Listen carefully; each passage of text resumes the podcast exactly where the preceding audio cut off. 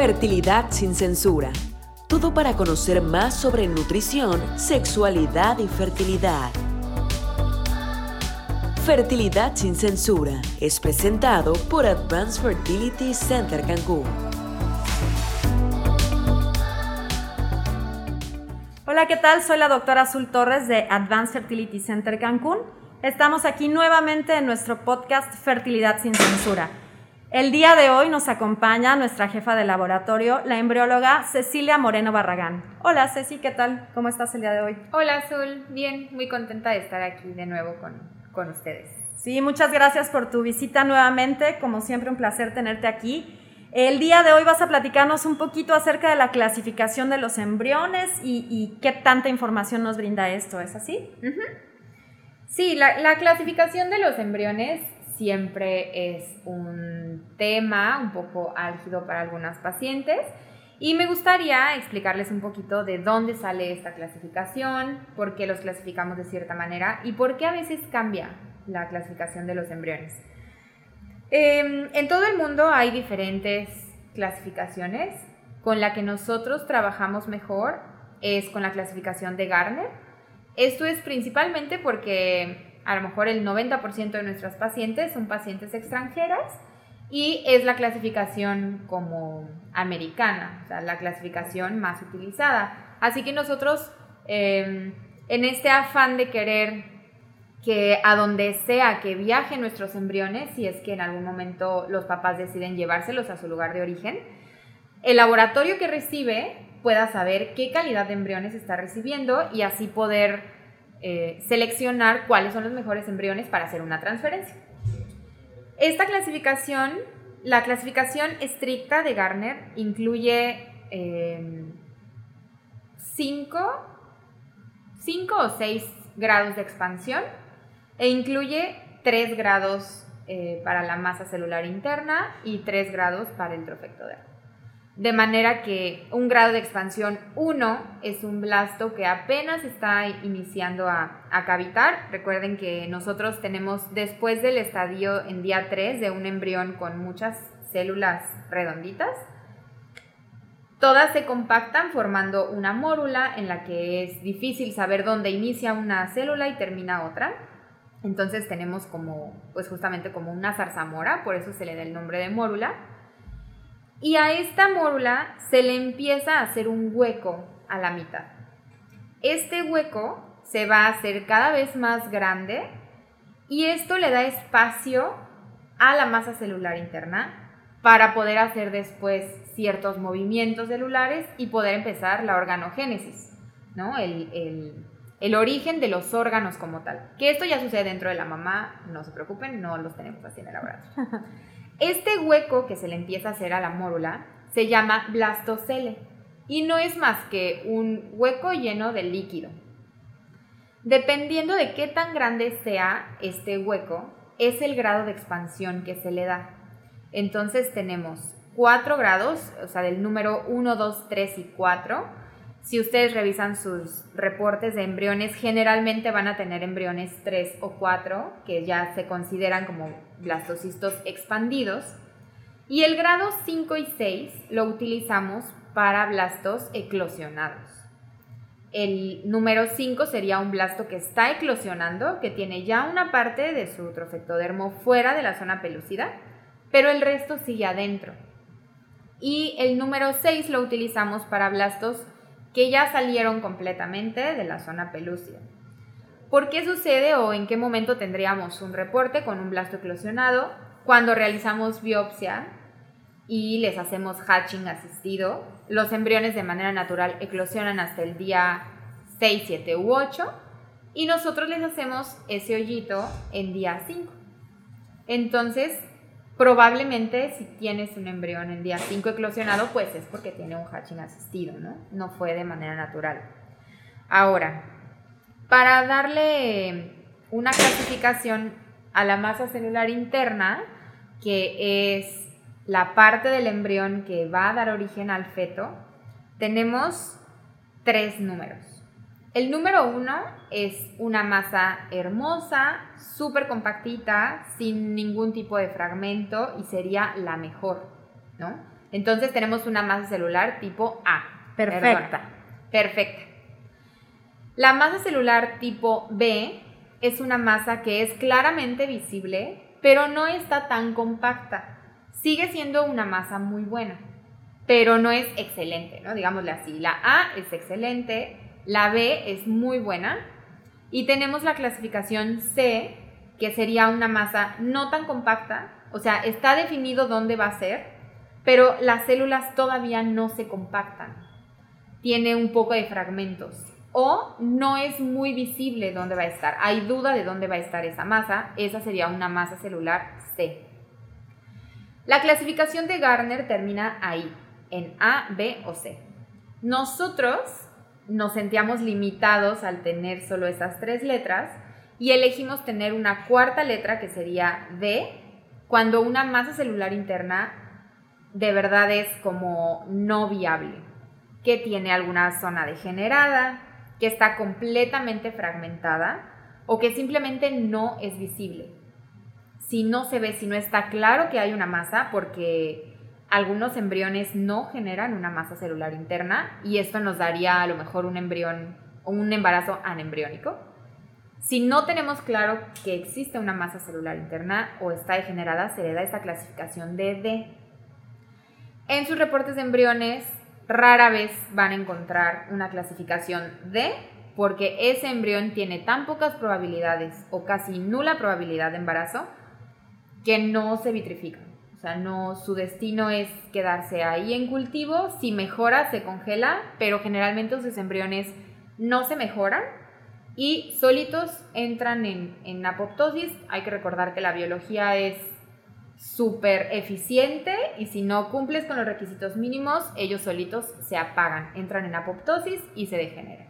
¿Y es ahí donde diríamos que un embrión se arrestó o bloqueó? Exacto. Ahí es cuando nosotros decimos que es un embrión que se bloqueó porque bloquea, detiene o arresta su desarrollo.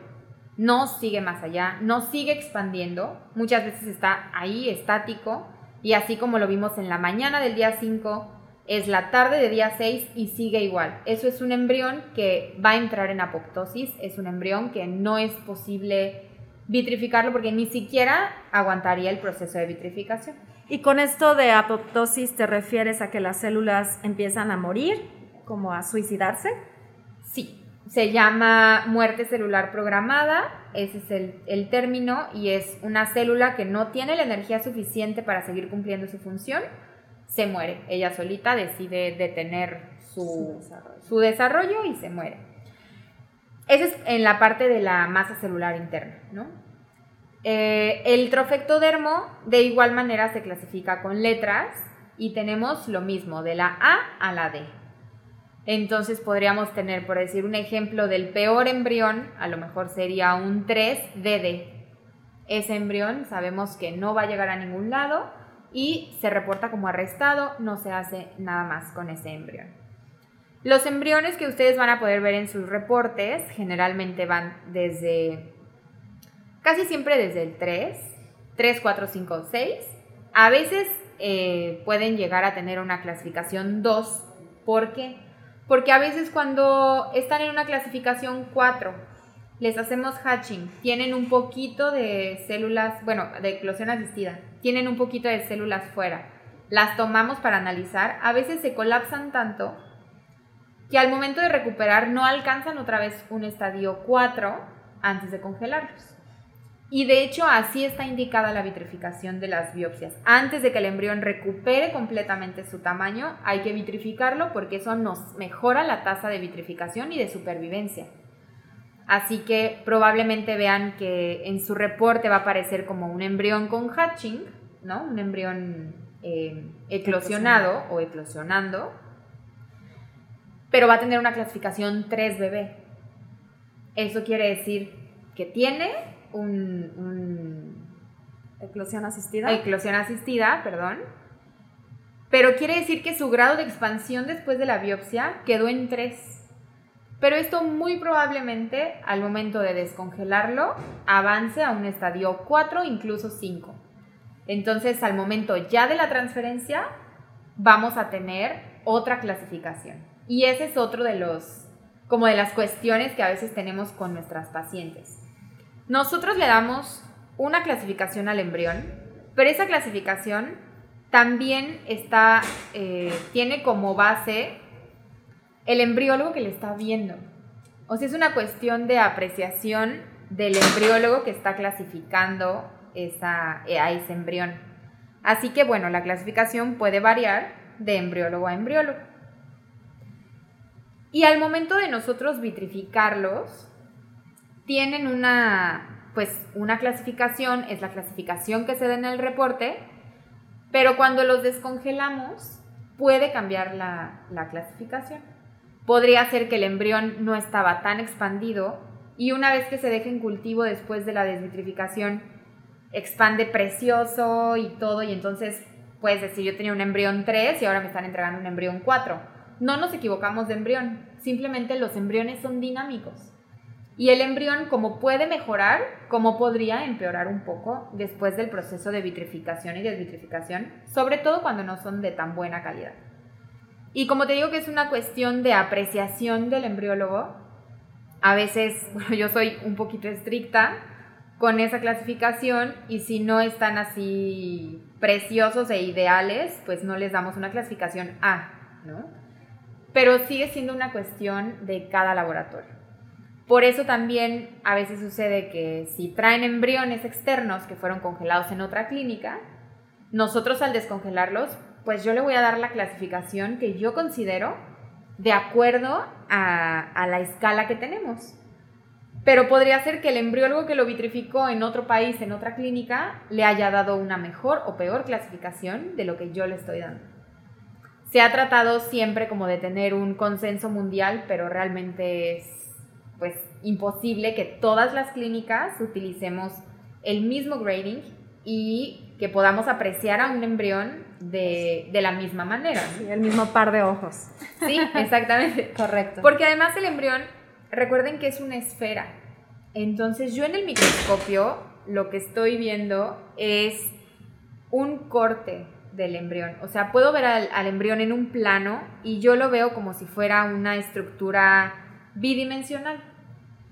Pero realmente el embrión es una esfera y el embrión se mueve en ese medio de cultivo. Así que si yo lo reviso en este momento y vuelvo a guardar la caja en la incubadora, eso ya generó un movimiento.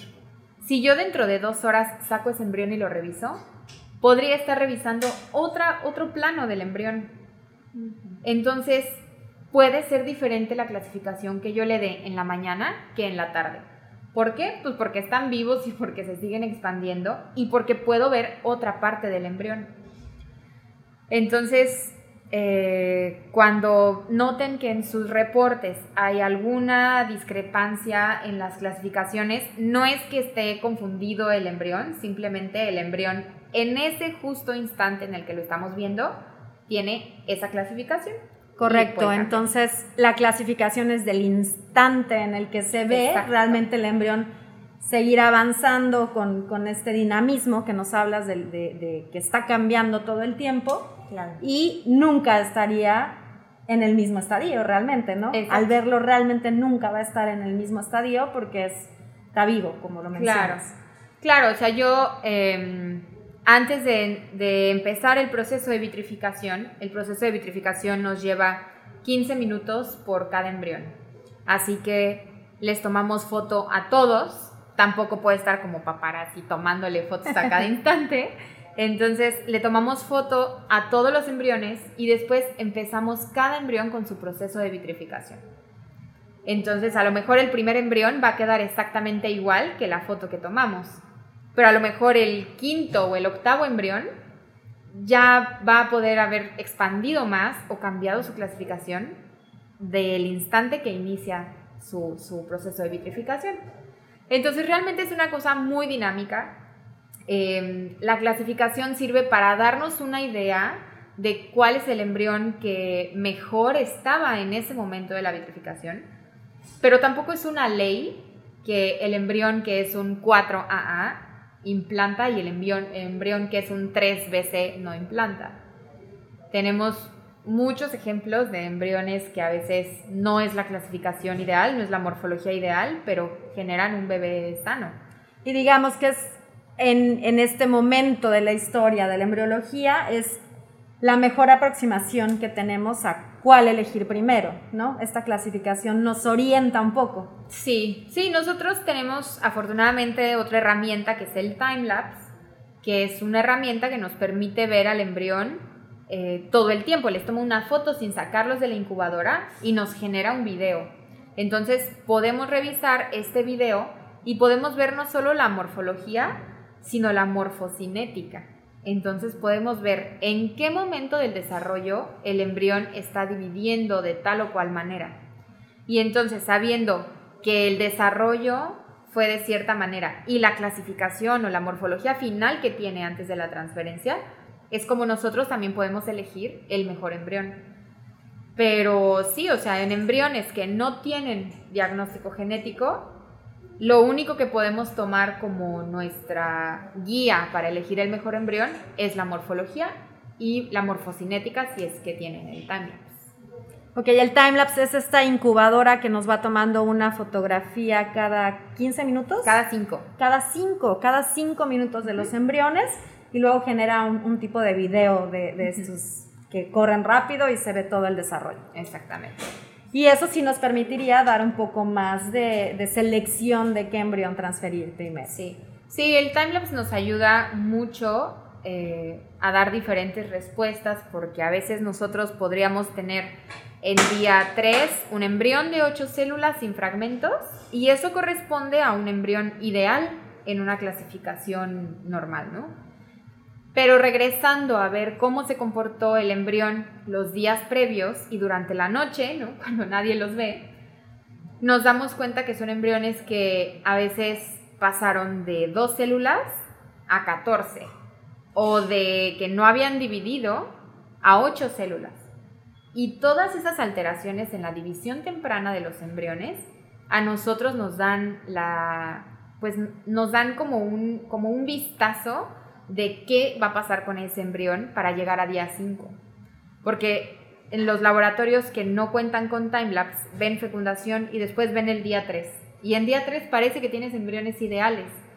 Pero si no logras ver que estuvieron dividiéndose y volviendo a compactar y luego dividiéndose y luego incluyendo fragmentos y luego volviéndolos a sacar, cuando tienes esta, esta morfocinética alterada, es un embrión que no va a llegar a día 5.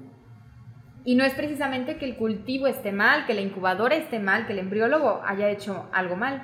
Es que el embrión per se tiene algo adentro que no está funcionando y por eso no, llegamos al embrión que queremos hermoso del día 5.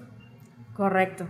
Entonces, es por eso que ahora, eh, bueno, con la ciencia que nos permite llevar un embrión a día 5 y observarlos y, y poder verlos hasta el estadio de blastocisto, lo preferimos así ya no utilizamos embriones de día 3.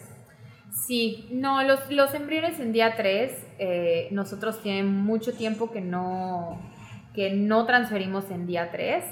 Generalmente cuando un laboratorio transfiere en día 3 es porque a veces no tienen las condiciones ideales para tener un cultivo hasta día 5 y prefieren hacerlo en día 3.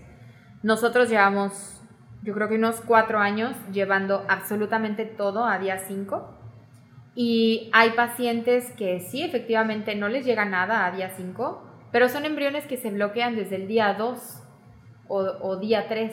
Entonces son embriones que, aunque los hubiéramos transferido en día 3, no iban a implantar, no, no llegaron. Y el día 3 es un día tan importante en cuestión em, del genoma, o sea, se apaga el genoma del ovocito y se enciende el genoma del embrión como tal ya con los genes paternos también y los genes maternos y todo en conjunto, que es también como un filtro de aquellos embriones que no cuentan con las características genéticas para poder llegar a día 5, no llegan. Así que para nosotros también es una herramienta para poder seleccionar a los mejores embriones, que en teoría son los que pasan esa barrera del día 3, ¿no? los que logran formar un blastocisto. Sí, digamos, tienen una selección natural que va del día 1 al 5, pero mucho más intensa del día 3 al día 5. Exactamente. Muy bien. Wow, muchísima información muy interesante. Creo que da para otro podcast. Sí, ya sé. Vamos a tener que tenerte por aquí muy pronto. Sí. Pues muchísimas gracias, Ceci. Gracias por tu, excelente aportación el día de hoy. Súper interesante. Espero que nuestros pacientes puedan, puedan aprovecharla mucho. Sí, espero que sí. Seguro se generarán dudas y pues bueno, ya me las pueden hacer llegar. Eh, yo creo que sí, escriben en la, en la página, ¿no? Sí, sí, seguro en donde sea. Y Hay que nos digan de qué quieres, de qué quieren que les platiques la próxima vez o si extendemos un poquito más este, este mismo tema que tiene, bueno, para darnos un montón. Claro. Pues muchísimas gracias, Ceci. Muchas gracias a todos ustedes por escucharnos. Esto fue Fertilidad sin Censura. Fertilidad sin Censura. Hablamos en cada emisión sobre nutrición, sexualidad y fertilidad Temas de interés que tú necesitas, presentadas por Advanced Fertility Center Cancún.